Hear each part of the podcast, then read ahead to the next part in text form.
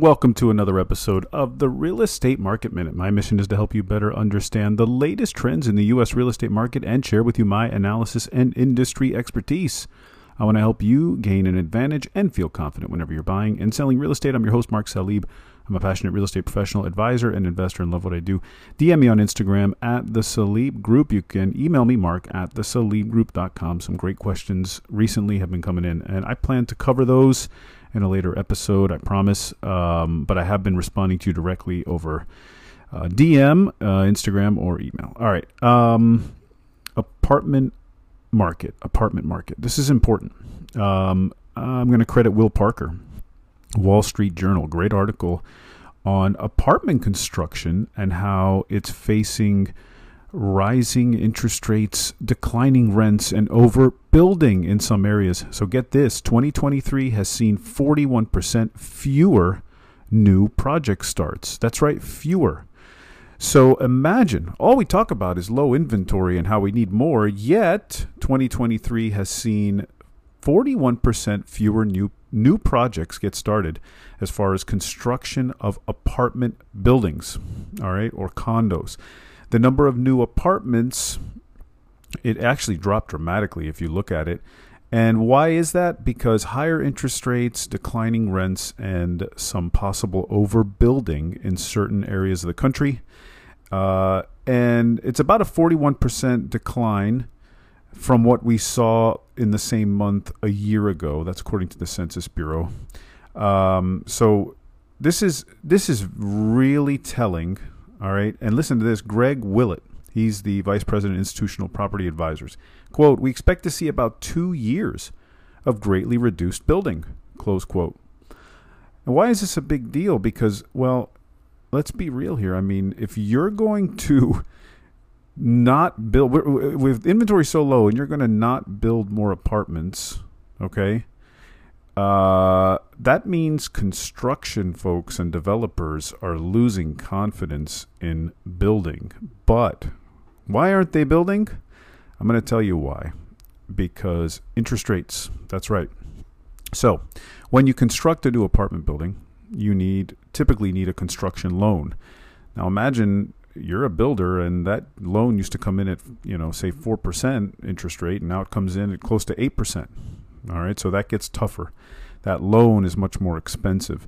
There's other things going on here too, where it's not only the financing cost for the construction, but it's also um, it, it, banks in general are starting to lend a little bit less often.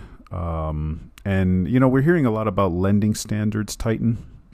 I think that's also having an impact because as lend as lending standards from the banks tighten and rates are higher, that combination makes for a lot less, uh, you know, just less loans going out there, and and it's a tighter market, right? They always you always hear that term like a, uh, the market is, you know, the the Fed policy is tight. It's they're tightening control, and that's what that is. That's you know, lending tends to come down, which you know that's what get the, the, the economy ultimately is built upon a lot of lending, right? A lot of just lending money out and, and, and all that. And when you when you don't do it as much, you don't build out as much. You just don't expand as much and all that. So, um, now that lack of building, okay, you know, what, one of the other reasons I'll say is this is it's tough for them to figure out just you know where are things going, right? So they're they're a little tepid, and you're starting to see it in some of the numbers too with construction in general. I think the confidence is starting to go down again and this is just, again, directly correlated to rates. Now, here's my take on what this could mean, because this is a pretty big deal. If you're the Federal Reserve and you see that, ultimately you're going to think to yourself, well, how can we really bring rates any higher? Because one of the issues they're having with the housing market is that the low inventory is not allowing prices to come down.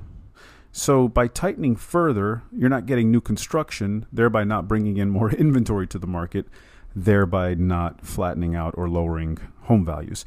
So uh, that whole there's something you know something has to give. You've probably been hear, hearing that. I certainly think this is true.